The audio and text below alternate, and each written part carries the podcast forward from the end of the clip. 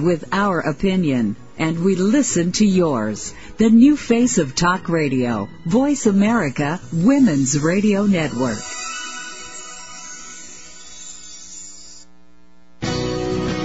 Welcome to the Kathryn Zox Show. This informative and entertaining show will start your mornings off on the right foot. Here's your host, Kathryn Zox, your social worker with a microphone. Good morning. I'm Kathryn Zox. I'm your social worker with a microphone on Voice America, voiceamerica.com women with my co-host Lauren Beller, president of Big Fish Nation. How are you this morning, Lauren? Good morning, Kathryn. I'm good. How are you? I am fine. And you know, Lauren, we have uh, quite a, uh, a, I don't know, not a schedule. We have a lineup of guests, male views. That's the theme today. So we're going to get the male views, the point of view from men about what men don't tell women about business. This is a new book opening up the heavily guarded alpha male playbook. Christopher Flett, very cool. He's going to tell us how to do business. I'm looking forward to this. Especially since you're my business coach. and especially since my husband falls into that category. I hear about, you know, the high level two and three point things from the day. Yeah, so he doesn't tell you stuff. That's no, absolutely not. Okay, well now I guess um, Christopher, he's the expert, and he'll tell us. But he started his own business when he was 15 years old. Talk about an alpha male and an entrepreneur, and apparently he coerced his parents into lending him I don't know, it's like three hundred dollars, and started his own lawn business, and ended up making more money the entire three months of the summer that most lawyers make in a year. Oh my goodness, yeah, what a good story. This guy is very cool. And now he's going to share it with us ladies, especially in this book. It's a great book, by the way. So he goes around, he, I guess he does coaching and he also does seminars and speeches and, uh, tells us how we can run our businesses, entrepreneurs as well, and survive in, in the corporate structure too. Also, Lauren, we yes. have Scream Free Parenting. This is for you since you're in the process of raising a two year old, Hal Runkel. And Hal is a marriage and family therapist. He's the new expert on parenting. Um, and not just for young kids, I guess he takes it all the way up into, into college age kids. But anyway, so he's going to be our second guest, but our first guest is ready, and we've given him a, uh, a great opening. Christopher Flett, welcome to the show. Nice to have you on this morning. Good morning. Thanks for having me. So now, are you still an alpha male, or you have you're not an alpha male anymore? I'm still an alpha male, but I'm a reformed alpha male. Okay, so what is a reformed alpha male? What do you do? Well, the traditional alpha male is the old boys club, you know, uh, sitting in the cigar room and trying to exclude women with uh, from business meetings.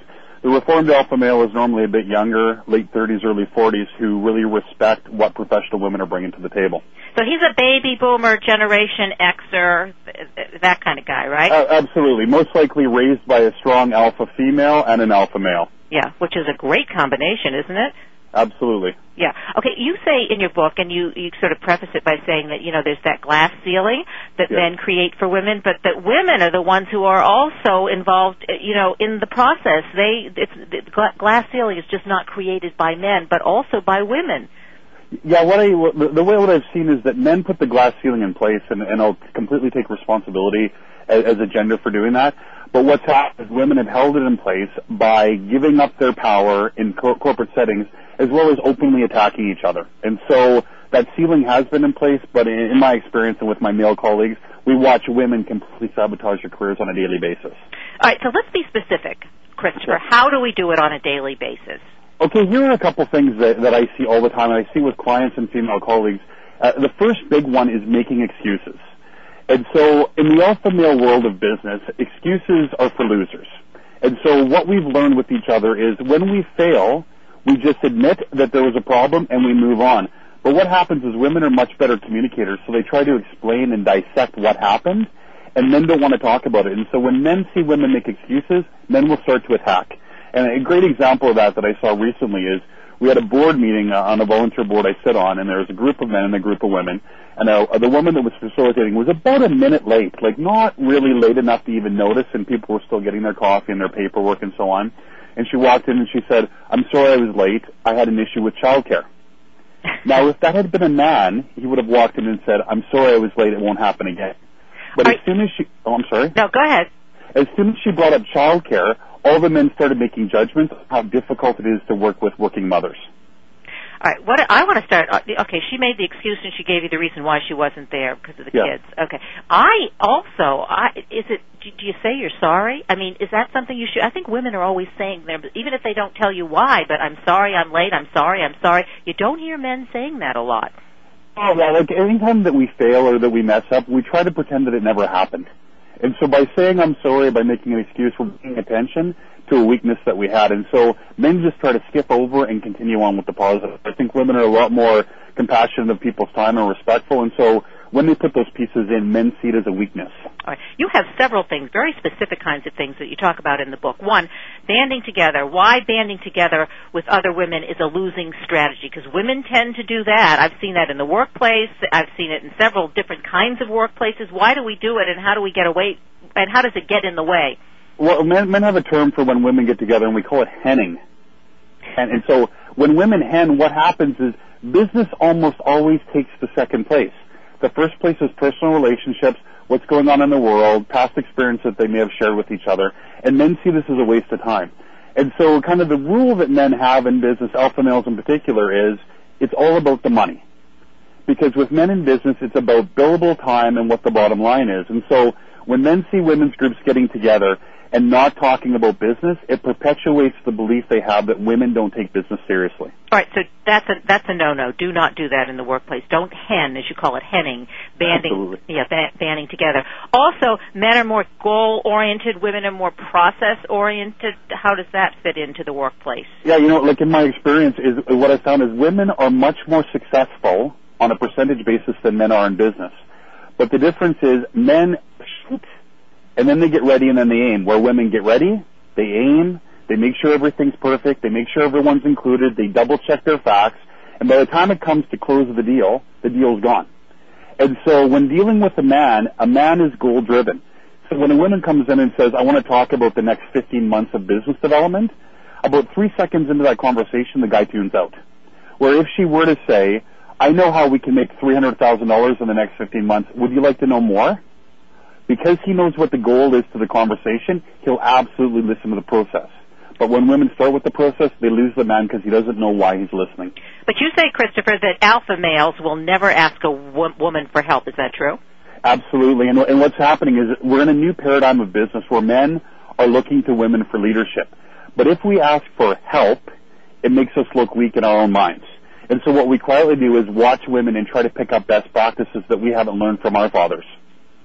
So you start out the book, and I think this is really important. Uh, who are you? That's the that's in the first chapter, right? And you Yeah. list at least I don't know twenty five or thirty things, questions about us ladies that we should answer. And I picked out one for myself that I have a real difficulty with, so I thought I would ask you. Uh, t- let's talk about this one. One of the, the things you say, you have a problem if you have strong rules for how people get to interact with you and are quick to take offense if someone oversteps your boundaries. Now that's one, and we can go there. Are, there are a lot of them, but this one sort of hit home with me because, like, it's it's I, I tend to do that, and it's particularly if it's an alpha male or somebody says to me something that I find offensive or demeaning. That's it for me, and you're saying that's not a good thing. Yeah, like, like the, the big thing is all of us are judgmental in business, but what we have to remember is that we have a personal life and a professional life, and men have been taught to be two-faced, having a private face, which we may share with a spouse or with family members, and a public face. And so women, when they feel that they've been wronged, will either openly attack the person they feel wronged by, or will just completely dismiss them, just like they're dead. And so my suggestion is, business is built on personal relationships, but it's not personal. And so you should have rules for others and boundaries for yourself, but trying to grind people when they don't fit into your model absolutely will not benefit you in a business setting. All right. So talk to us some, about some of those other statements, you know, that you, you that you you uh, you mention in the book uh, that are not good for women. You know, are you the kind of, for instance, and I think I see, mo- you know, I'm, I'm generalizing obviously, but most women they want to make, you know, you you, you address these issues. Uh, they want to make people feel comfortable at work. They're always the one to plan the the birthday parties. Uh, they always want to make sure that everybody likes them. All of those kinds of things. Uh, Yes. get, go ahead. Well, yeah, like that's one of the masks. I identify five masks in the in the book that I that I see commonly, and again, we're generalizing. Some women may not wear the mask, but in my experience, every woman wears at least one of the five. And so, what you're talking about is the mother mask, and this is the woman that hears somebody sniffle and so says, can I get you a cup of tea, or an, you should drink orange juice, or you should take an echinacea, or I don't know if you knew or not, but it's Heather's birthday, sign her birthday card, or you may bring cookies for the office. And so on an objective level, there's nothing wrong with that. But subjectively, when alpha males are watching that and they're busy building business, they're thinking, wow, you are absolutely not an equal. Because when you're baking cookies and when you're trying to make nice and when you're walking card around or birthday card around to everyone, I'm busy closing deals. You are absolutely not an equal. And so my recommendation is for women in the workplace, if you want to keep a professional image of yourself, remove those masks and authentically be a professional. Don't play into the stereotypes that men will have you preset to. So never bake cookies. Never talk about it. well, and my my thing is, I'm isn't that what Hil- isn't that what Hillary told us like eight years, ten years ago? She- well, you know, it's interesting, and I say to clients, like I'm six foot six, I'm 300 pounds, and I'm an ex bouncer, and so imagine me walking around a corporate office having cookies. Like, could you see that? Or me saying, "Here, sign Bobby's birthday card. It's his 40th birthday." I wouldn't do that because I'm too busy building business. And so, what I recommend my cl- recommend to my clients is before you're going to do something, consider what would it look like if I did it. And often women are, are really focused on building the personal relationships in their business setting, but often to the detriment of their professional reputation. Right, great advice. That really makes a lot of sense. It does. And when you say, think about, yeah, would you do it? 300 pounds alpha, former alpha male, uh, reformed, reformed. alpha male, reformed alpha male. So, you know, use that as your role model, ladies. Don't do it. Okay, you said there are five. Give us another one. Uh, another one is the man, and this is a woman who pretends to like male things that she doesn't like. And so, you know, like I've got a lot of female clients that golf because they enjoy golf, but I've met even more women that take golfing lessons because they think that's the price of admission to get into the guy's club, and that's absolutely wrong. And so when a man thinks that a woman is wearing the man mask, he'll bait her with questions to see if she's authentic or not, and if she's not, he'll dismiss her immediately. And a really clear example of that is I was in Detroit a few weeks ago on a conference, and we were out with a female colleague, and she we were at a hockey game, and she said, you know, do you like hockey? You're Canadian, you must like it. I'm like, I love it. And she goes, I love Wayne Gretzky. And so I bait her by saying, how do you think he'll do this year? Knowing that he's retired many years ago, she goes, I think he's great. He'll probably score 500 goals. And so none of the alpha males corrected her, but that was our litmus test to see if she was you know, kind of playing a role for us for being authentic. Yeah, so that was and, it for her, right? Her credibility, yeah, her credibility yeah, went down the tubes. It was well, over. now I know that. Yeah, now I know that I can't trust her because she may tell me things that may not necessarily be true, but that she thinks I'll approve of. Okay. So authenticity. Absolutely. Okay. We have about okay. We got two minutes left. Let's do a couple of them right now because these are uh, these are so practical and so easy to work with. I mean, so easy. You know, it's easy or it should be not to bake cookies and be authentic. Yes. Well, and, and you know, another big one that comes up is personal issues to work. And so you have a personal life and a professional life. And so this sounds really tough, and it's tough for women to hear, but the people that you work with are not your friends. You're, they're your coworkers, and you can be friendly with them and you can enjoy them, but don't share aspects of your personal life because there's no such thing as a secret in your corporate world. And so I've seen women come to come to work and talk about their husband cheating, or they're having issues with their kids, or, or, or. And all of that information seeps out of that one-on-one relationship to other coworkers and undermines a woman's value. And so my thing is, have your personal life life separate from your professional life. And with with a company that I sold last year, a research firm I started, I had 47 employees, and they thought my wife's name was Judy, not Jackie, because I didn't bring up my wife at work. I brought up work at work. And so I think that's that's a tough part a lot of my female clients have but is completely the foundation of keeping your two lives separate. Yeah, and I think that is the most difficult thing for women to do to be able not to share their personal life at work because that's that male-female brain thing. I want to talk to you about that more when we come back. Christopher Flett, What Men Don't Tell Women About Business, opening up the heavily guarded alpha male playbook. Don't go away. We'll be back in a few minutes. I'm Kathryn Zox, and you're listening to VoiceAmerica.com Women.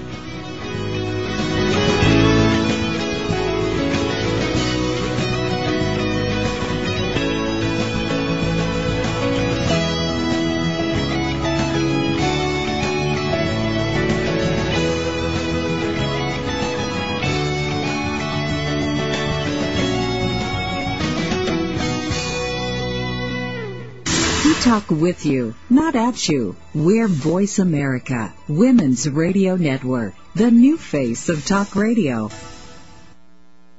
I have three children, and I've been raising my 16 year old sister. Mary Gallagher and her family shared a two bedroom apartment with eight people. Now, Habitat for Humanity is helping her build a simple, decent, affordable home of her own. When we first found out that we were getting a Habitat home, it was like a dream. I kept saying, Don't anybody wake me up. Not only is Mary helping build her own home, she'll buy it with a no profit, zero interest mortgage to keep it affordable. Habitat came out and built my home. And when Mary started building her house, I wanted to come out and give a hand. We're not just building Mary's house, we're building a neighborhood. There's several more to be built this year, and I look forward to working on each of their houses and seeing the joy of their face when they open the door to their brighter future. Habitat for Humanity. Building homes, changing lives. Support the work in your community. Visit habitat.org. I feel very blessed. God has answered all of my prayers. We are home. Ladies, are you looking for a place where you can talk candidly about anything and everything? Well, here it is. Timeless Women Speak on the Voice America Women's Channel. We'll talk about sexuality, age proofing your career, finding your passion and purpose, keeping your brain power, keeping your marriage fresh, dating for grown-ups, plastic surgery, surviving our beauty culture, and much more. Tune in Tuesdays at 11 a.m. Pacific to Timeless Women Speak with Dr. Nancy O'Reilly on the Voice America Women's Channel. Radio that talks with you, not at you. Voice America, Women's Radio Network. You're listening to The Kathryn Zox Show on the Voice America Women's Channel. If you would like to join our conversation this morning, call now. The toll free number is 866 472 5788. That number again is 866 472 5788. I'm Kathryn Zox, your social worker with a microphone. Welcome back to VoiceAmerica.com Women.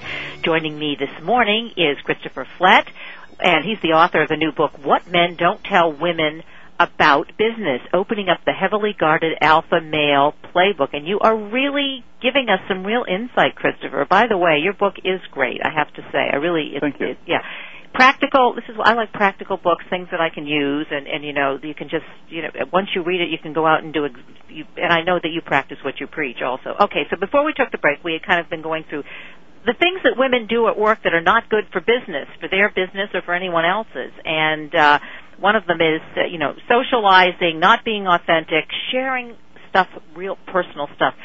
Um I want to continue with that one because women have a lot of difficulty holding back, not talking, not sharing, because that's isn't that sort of how the female brain operates?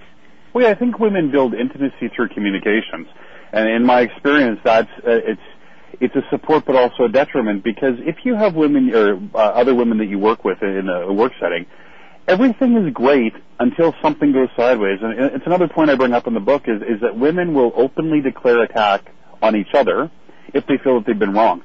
And so the difference with that is if, if I have an issue with another guy, you will never know. I may pull him aside and say, we need to go have a discussion privately, and I'll discuss the matter with him and resolve it. Where women, what I've found in the workplace is they'll have an issue with a coworker, and then they go out separately and try to build up teams. So they explain the situation to other women in the in the environment and say, you know, am I overreacting? And if the other woman says you're not overreacting, she tabs that person up as part of her team. If the woman says, I think you are overreacting, then she goes, whatever, you don't know, and dismisses her. And so women will air dirty laundry in a corporate setting. And that's my concern with sharing too many intimate stories in Right. So what they should do is just deal directly with that person. That's what that that's what a man will do. That's what you're saying. And absolutely. And, and your friends are from 5 p.m. to 9 a.m. Your coworkers are from 9 a.m. to 5 p.m. And so understanding the separation, you can still be friendly, but just keep your personal stories personal. Don't share them in the workplace. Yeah, and if you have a need to share, then share it. Aren't you saying then go home, share it with your girlfriends at home, and not with your coworkers at work? Absolutely, or share it with colleagues in different industries. But don't do it all in your own backyard. Yeah, because you also talk about how we measure other men in business, and one of the things that uh, one of the things that you bring up is we men we support men even when they are down. Other men will support other men, which women don't do. They do exactly the opposite. Explain that. Well, in my experience, what I've seen is is a guy, uh, and, and I'm talking kind of uh, figuratively. If I see a guy fall down that I dislike, like I really dislike, I'll actually lean over and pull him up without even looking at him. Just pull him up and keep on walking Because at some point in the future, if I need to be picked up, I assume for him to respect the honor code that men have among each other, where we keep each other secret and we don't leave any man behind. Women, on the other hand, once one woman does something to upset another woman, they openly attack. And so what pops in my head is the whole Martha Stewart thing. When Martha Stewart ran into some trouble, all the men that I know of went, you know, she made a mistake. You know, I think she's learned from it. it like, good enough. Women pulled out the stilettos and started stomping on Martha, saying, you know, you betrayed us. You have, you misled us. And, and women will grind, grind, grind each other openly. And I think it creates a real environment of mistrust between women. That whole sisterhood thing, it looks good, but I don't believe that the core of integrity is there as strong as men have it um, as a brotherhood. All right. So, well, maybe we just have to change that sort of that definition of sisterhood. What does it mean? I mean, it should represent different kinds of behavior in the workplace. Isn't that what you're saying? Well, I am, and I think the new model of business is based on abundance. The old model, which was the old alpha male model, was there's only one pie, so I'm going to try to get as much of it as, as I can for myself. But the new model is, and, and you and I know, there's more clients than any of us can handle. There's more opportunities than any of us can handle, and so we don't have to fight over the scraps anymore. And so what I found is that women have tried to fight to get on the guys' team rather than respecting what they're bringing to the table. And the example I love to use is that first apprentice show. It was women against men. Donald Trump split eight women against eight men. And for weeks, the women's team beat the men every week. And they didn't just kind of beat them, they annihilated them. And so when after six weeks there were only two men left, Donald Trump split the men, had the men choose women for the team, and over the next six weeks, the women annihilated each other. They forgot the sisterhood, and they started using the secrets they had shared with each other to attack each other. At the end of that show, two men were left. And I think it's a prime example of women not supporting women in business. All right. Now let's go on to the. Uh, well, have we covered all of them? Because that we've done. You said there were three. Well, there's actually 17 in total in oh, the book. 17. All right. Well, let's. Yeah. We're not going to get to all 17, Christopher. All right. No, and maybe another big one that, that probably a lot of people will resonate with is not getting to the point. And so because men are goal driven, we want to know what you're trying to say to us immediately. But what will happen is a woman will go in the office and say, hi, I have about 25 things on a task list I want to go through. As soon as the guy hears that, he fakes a BlackBerry call, he tells her he can't meet with her right now, or he says, can you just email it to me? And that's his way of saying, I'm not prepared to put in the time without knowing the outcome. And so one practice I have clients do is get to the point right away. In 10 words or less, tell him what you need to tell him and try to pique his interest. Let him know why he should selfishly care to continue to listen. And I think that's where a frustration between men and women communicating in the workplace. Yeah, really I think that is of. such a good point, and I'm going to interrupt you because I find it all the time, especially in radio where things happen quickly, and Sure. I'll get long emails from women and explaining you need two sentences, can you do the show or not, or voicemail, for instance. and that's all I need to know. And what time can you be there? But on voice and also on voicemail, it's the same thing. I, you know, I these long, long messages, and, and, and they tend to be from women, not all the time. Yes. But you're so right when you just want to get to the bottom line. When haven't you ever had where somebody will leave you a long voicemail and then write you a long email? And you're like, are you kidding me? Like, Yeah. get to the point. Give me, give it to me in a sentence or 10 seconds on the voicemail. But then, Christopher, but for by the end, I can't remember what they wanted. I mean, I have to go back and look. like, what's the point of this whole thing? Right. Okay. So to the point. Absolutely. Just yeah, get to the point. And so when when dealing with women, I think like when a woman deals with a woman, you can give a bit more flavor because I think women want to know the context of what you're talking about. But when it comes to an alpha male, the reason why women get dismissed or get talked over in a board meeting is they're talking too much without getting to the point, and it, and it really frustrates the alpha male. All right. Now, what about sex in the workplace? Men and women. Now, you you know, you've got it's not all the men and women working together. What do you do? Sec- there's a lot of issues: sexual harassment, having an affair with somebody at work. How does that get in the way? Well, men have been taught that you you keep some real segre- segregation between your physical life, personally and, and professionally, and men are taught by our by our male mentors. Don't ever engage in relationships in the workplace because if it goes sideways, and there's a better chance it will than it won't, it's going to be uncomfortable for everyone, especially if it's somebody underneath you, like, that, like that's at a lower level in the corporation. But the really tough thing is it's a double-edged sword. If a guy sleeps with a coworker, a female coworker, his reputation really doesn't get touched. If a woman sleeps with a coworker, she becomes that girl who slept with Tom. That's her new title. She can erase off her business card, vice president of whatever, and she now becomes known to every other alpha male as the woman who slept with Tom. So my recommendation is, if you meet the love of your life in the workplace that you're in, and you, you know what I mean, you love them so much you can't handle it, change jobs. Right. So if you really think this this man is somebody who's going to be in your future for a long time, maybe Absolutely. married or you're going to live together, whatever, then get out. Who gets out though? Does she one has to leave or would he leave? Well, my recommendation, of course, as an alpha male, is whoever earns more should stay. Yeah. Oh, that's good advice. I like that. Okay. Right. So yeah. Well, but you know, I do have to say though, traditionally though, you know, the old traditionals, that old generation, that World War II generation. I mean, they traditionally, you say that they didn't sleep with anyone in the workplace. Probably not with equals because they didn't have equals there, but they slept with their secretaries. That was- Absolutely, and, and, and that's the old alpha. And you know what, what's interesting is men fear women in the workplace because of that reputation. Is that men really today don't know how to engage with women, and this is something we cover in the book. In that men have a fear of women for two reasons: one, sexual harassment, because I might say to you, "That's a lovely jacket you're wearing," and I might mean it complimentary, and you might take it one of two ways. You might take it as a compliment, or if you've ever been harassed before, that's a harassing statement. The other reason we fear women is we've seen women break bad before, and what I mean break bad is get emotionally aggressive when they feel they've been wronged. And so when my, men are standing at the water cooler and they're talking, and you walk up and they stop talking, most likely they were telling a joke that they would have to pay fifty thousand dollars for if it ever came up in a sexual harassment suit. And so women will say, and I've seen this lots of times, no, no, guys, it's okay. I enjoy colorful jokes. There is no joke I can tell you I've ever heard that's worth me paying fifty thousand dollars to tell you. That's great advice. It's a sad, you know. I, somehow when you say it, though, it sounds so sad. I mean, we have to be so guarded. Do we have to be really guarded when you in, in the workplace when you have men and women working together like this on the same level? Well, you know, like I think uh, we we all need to move towards being more authentic. And you know, recently I've had some uh, interesting media coverage that say I'm a shock jock of business management. And there's there's female reporters and editors saying this because I'm so blunt with the message. But you know, in my world, and probably in a lot of the worlds of your listeners, like we get paid by the hour, and so by mincing words, you're wasting time and you're wasting money. And so I don't know that politically correct is really that correct anymore. I, I think that we need to have some direct conversations. The kicker is in a work environment, a junior can be direct to a senior, but it could cost them their job. A senior could be direct to a junior, but it could get them charged in a harassment case. And so why I'm most pleased about this book is it's the first time an alpha male has authentically given a message to women without fear of repercussion.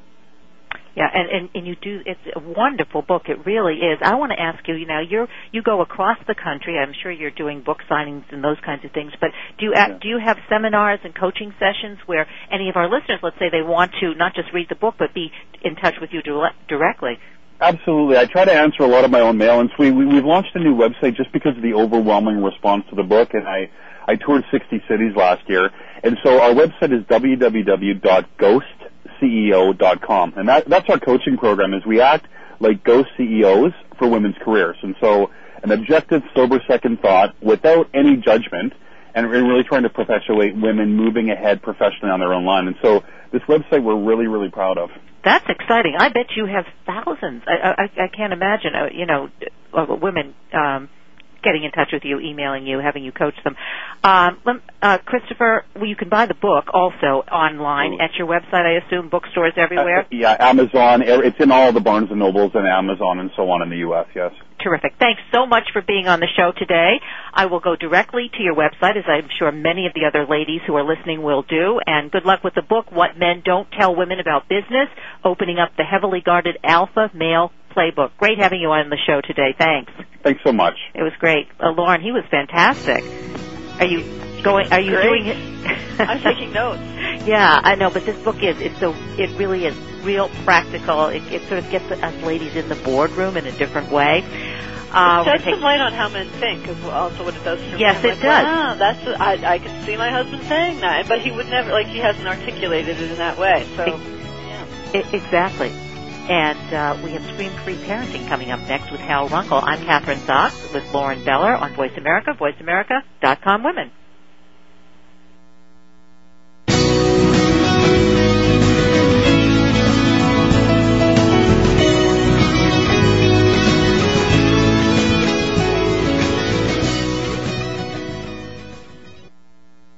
Talk radio that informs, entertains, and enlightens you. Voice America, Women's Radio Network.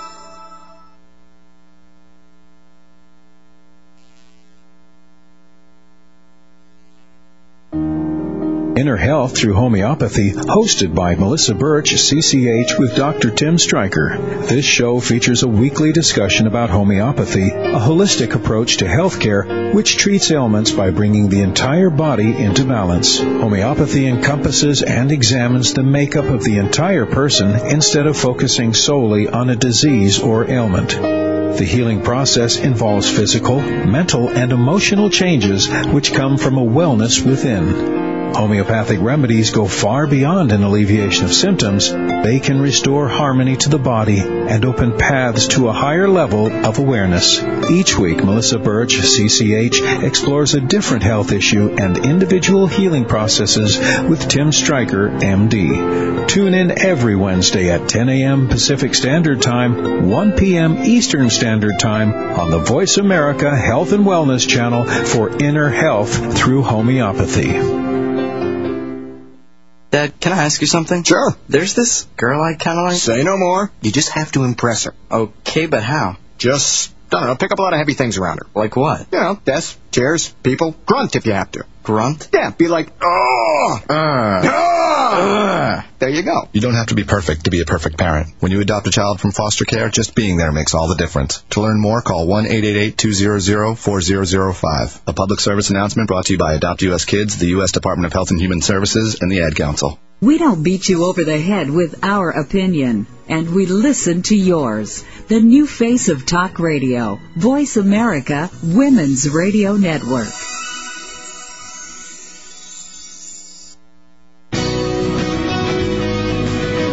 You're listening to The Kathryn Zox Show on the Voice America Women's Channel. If you would like to join our conversation this morning, call now. The toll free number is 866 472 5788. That number again is 866 472 5788. Welcome back to the Kathryn Zox Show. I am Kathryn Zox, your social worker with a microphone on Voice America Women, voiceamerica.com women.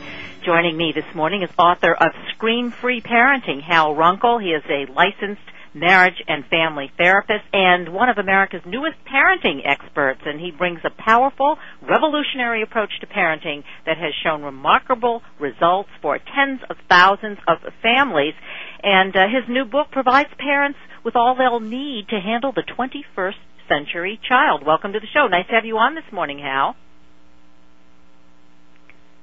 Well, I can't. Is Hal on?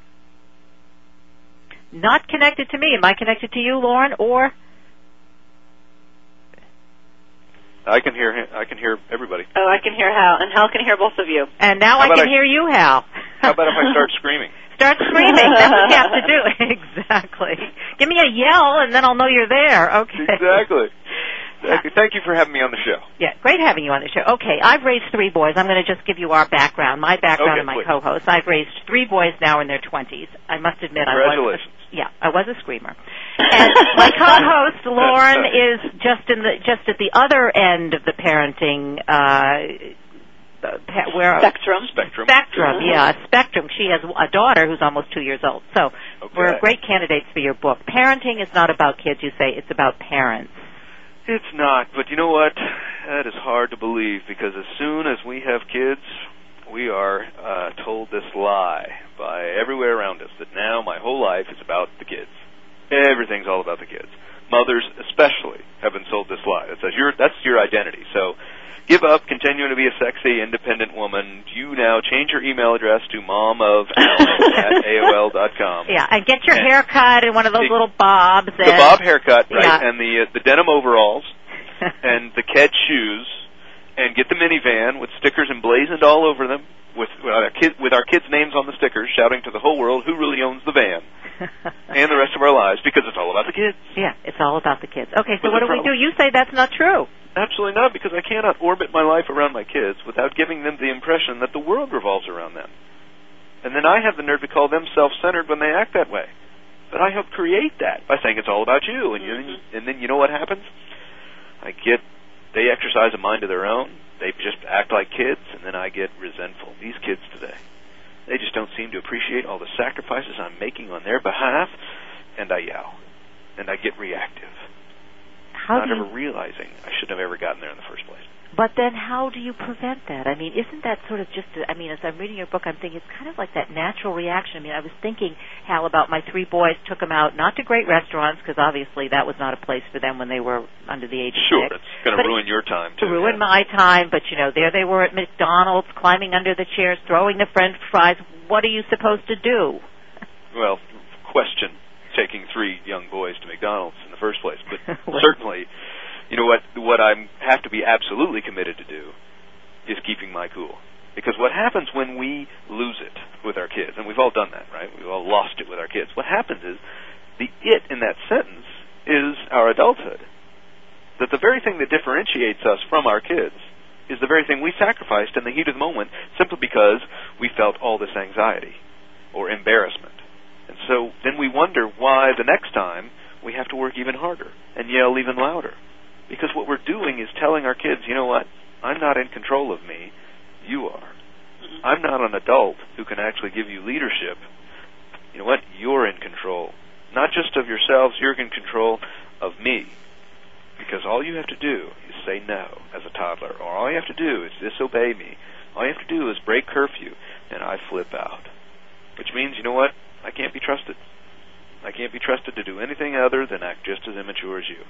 So what you're saying, Hal, is you have to learn to calm down, control your own emotional reactivity. It's your number one job as a parent. I tell a story in the third chapter of my book about my son climbing on the outsides of the stairs. Right, he's two years old and he's climbing up, just hanging onto the banister pickets.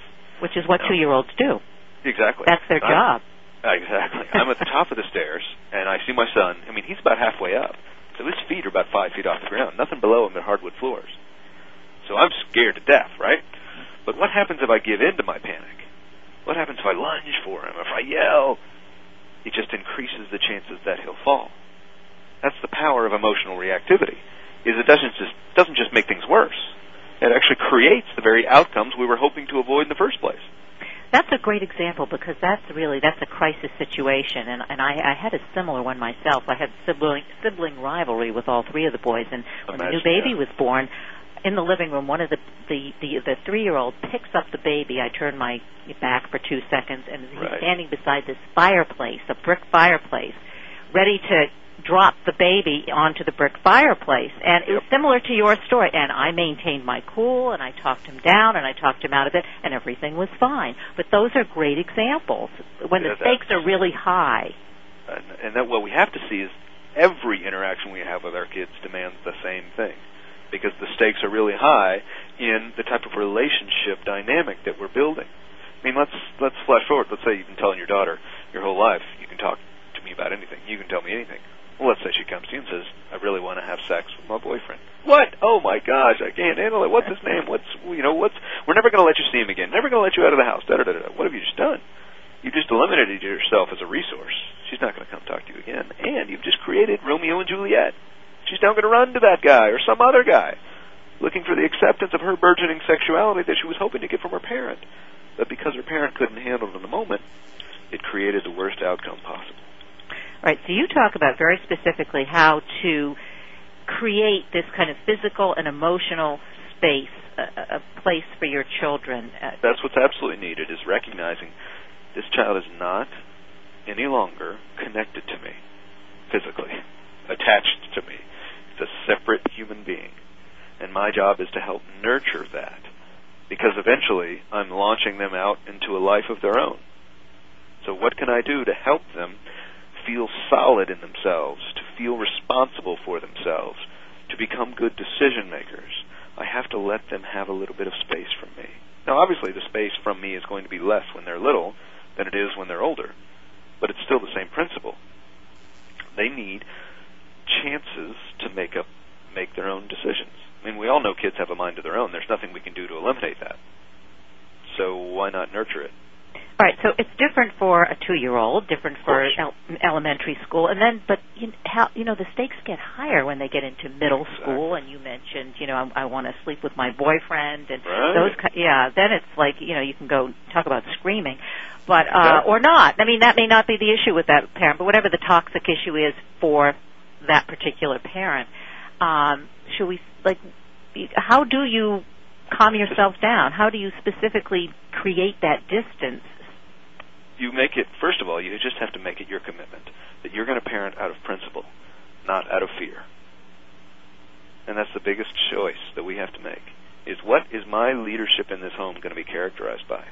Characterized by my anxious fear that some bad thing's going to happen and my kids are going to make bad choices and so I'm not going to let them. I'm going to restrict their freedom, restrict their freedom, and then when they're 18 say, here's your freedom, and then be surprised when they fail out of college. No. My, I'm going to parent out of principle. And what is the principle is? That I am preparing my kids for a life without me. That's the reality that they know, reality that I know. So how am I doing that now? Even when they're two. Because the reason why two-year-olds get such a bad rap for going for the terrible twos is because that's their first time of really asking for separation from you. You know, let me do it. Let me do it. And saying no, saying no, saying no. Those, it's not a demon child possessed, even though it sometimes feels that way. It is a child beginning to exercise that, wow, I am my own person.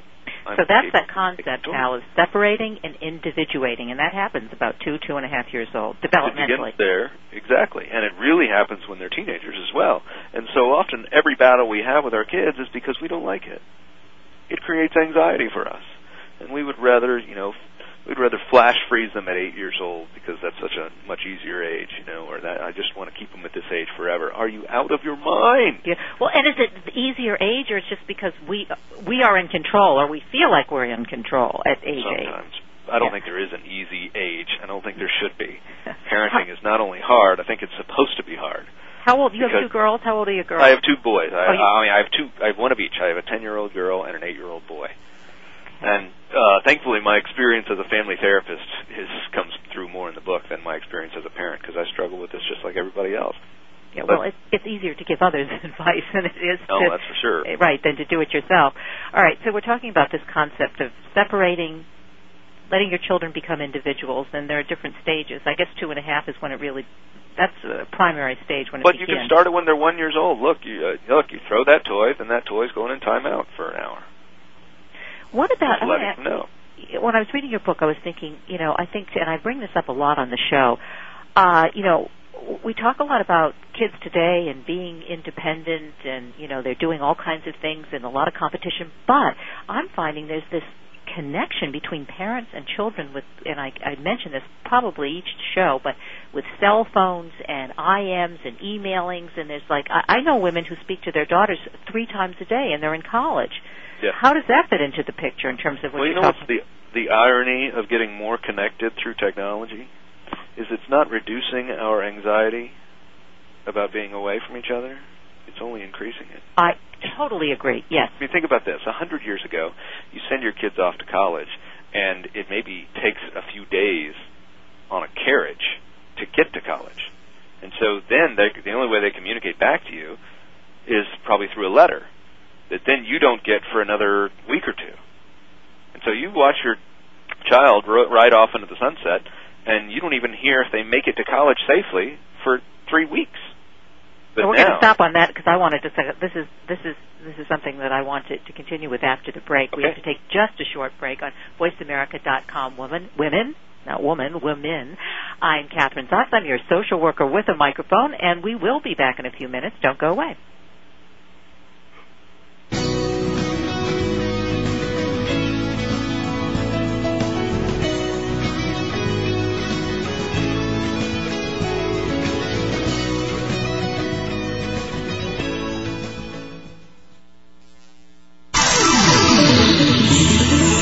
Talking about what you care about. News, relationships, health, finances. Voice America, Women's Radio Network.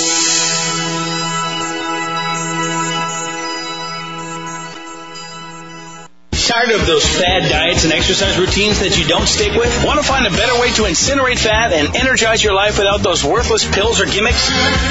Then tune in every Friday afternoon at 2 p.m. Pacific to Fitness Truth with hosts Zach Hunt and AJ Roberts. Achieve your weight loss and fitness goals and maintain them for the rest of your life. The rest of your life. That's Fitness Truth, Fridays at 2 p.m. Pacific on the Voice America Health and Wellness channel.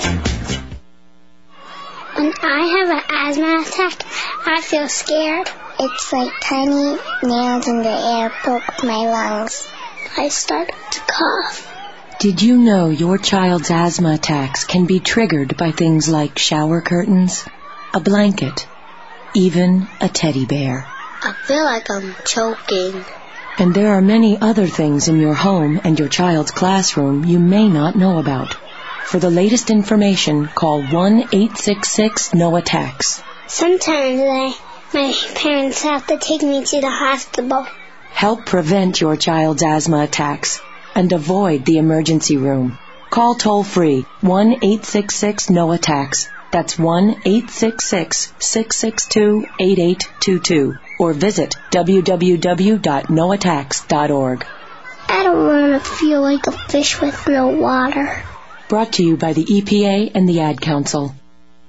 Let's face it, hormones happen. Whether you're a male or female, hormones have an impact on your overall well-being. Dr. Hart brings to the Voice America Health and Wellness channel timely topics that answer your lifelong questions about hormones in men, women, and teens. Tune in to Optimal Wellness every Wednesday at 12 p.m. Pacific, 3 p.m. Eastern on the Voice America Health and Wellness channel. Optimal Wellness. Live life well, live life long, live life to the fullest. Talk with you, not at you. We're Voice America, Women's Radio Network, the new face of talk radio. You're listening to The Kathryn Zox Show on the Voice America Women's Channel. If you would like to join our conversation this morning, call now. The toll free number is 866 472 5788. That number again is 866 472 5788. Welcome back to the Kathryn Zox Show. I'm Kathryn Zox, your social worker with the microphone on VoiceAmerica.com Women. And joining me this morning is author Hal Runkel. He is also a licensed marriage and family therapist and author of Scream Free Parenting. To become a scream free parent, uh, this new approach to parenting, which was developed by Hal, says you learn to get let go of the need to be the perfect parent with the perfect techniques to raising perfect kids. The truth is, that you don't have to know all the right answers at all the right times. In order to be the right parent you've always wanted to be, you just have to learn to calm down.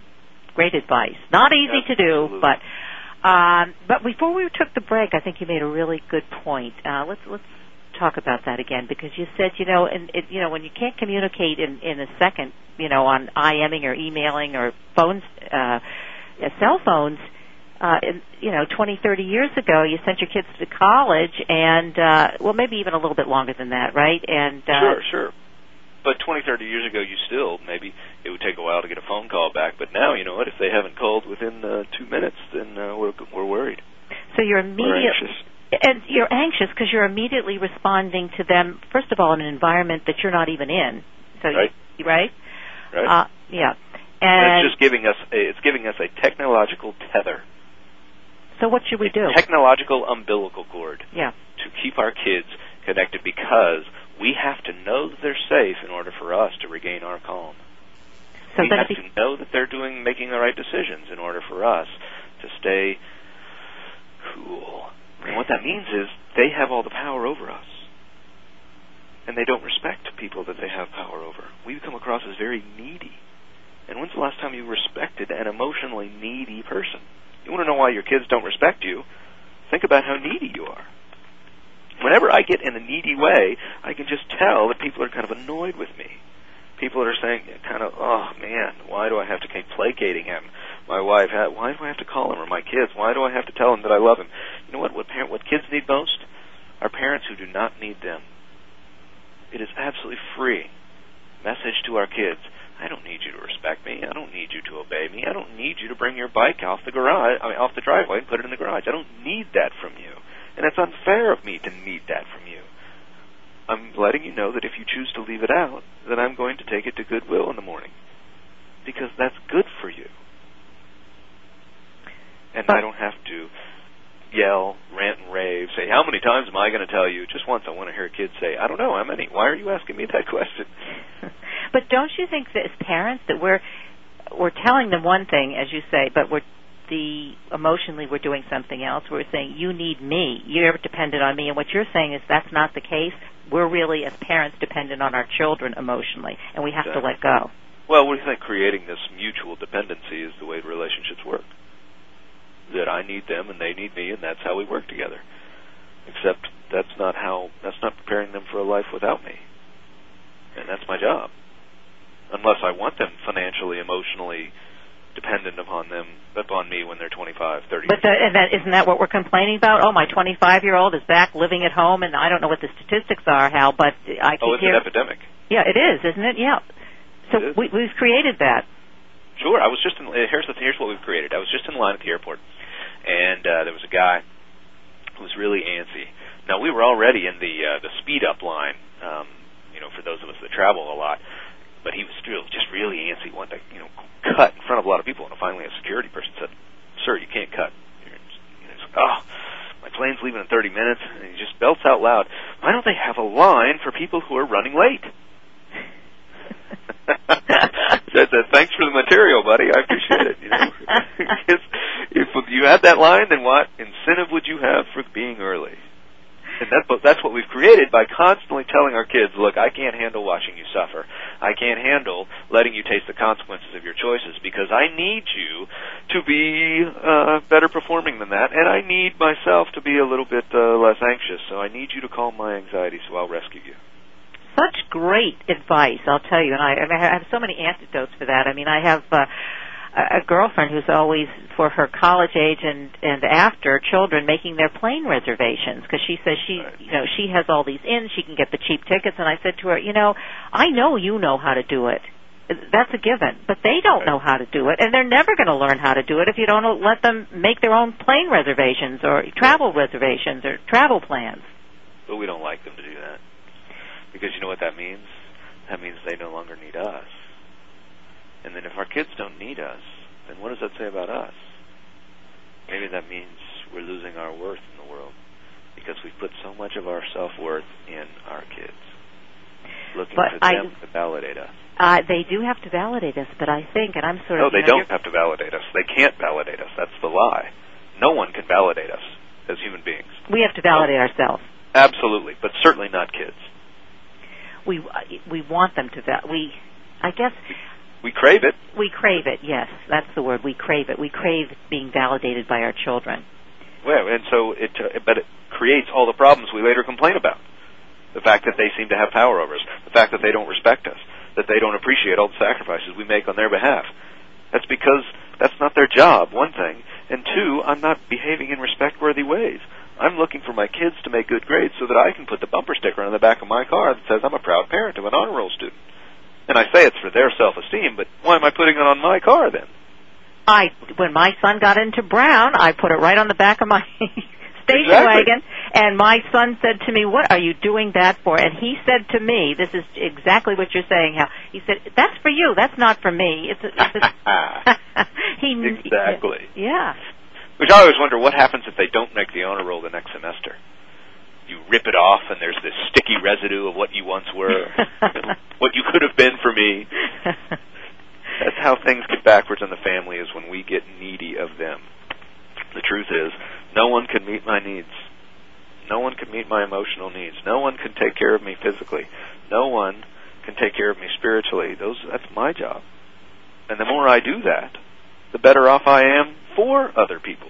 The better, more available I am to other people because I don't need them to take care of me in return. I don't need my kids to respond well to me. You know what? Sometimes they're not going to.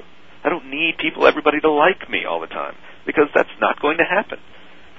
But it means that I'm not going to have to get my validation from everybody else. This is a principle I call putting on your own oxygen mask first. Putting on yes. Yeah, we've all heard this plane, you know, the message in the airplane, right? Yeah, which goes against every mother's grain. Let's face it. I mean, it's just it.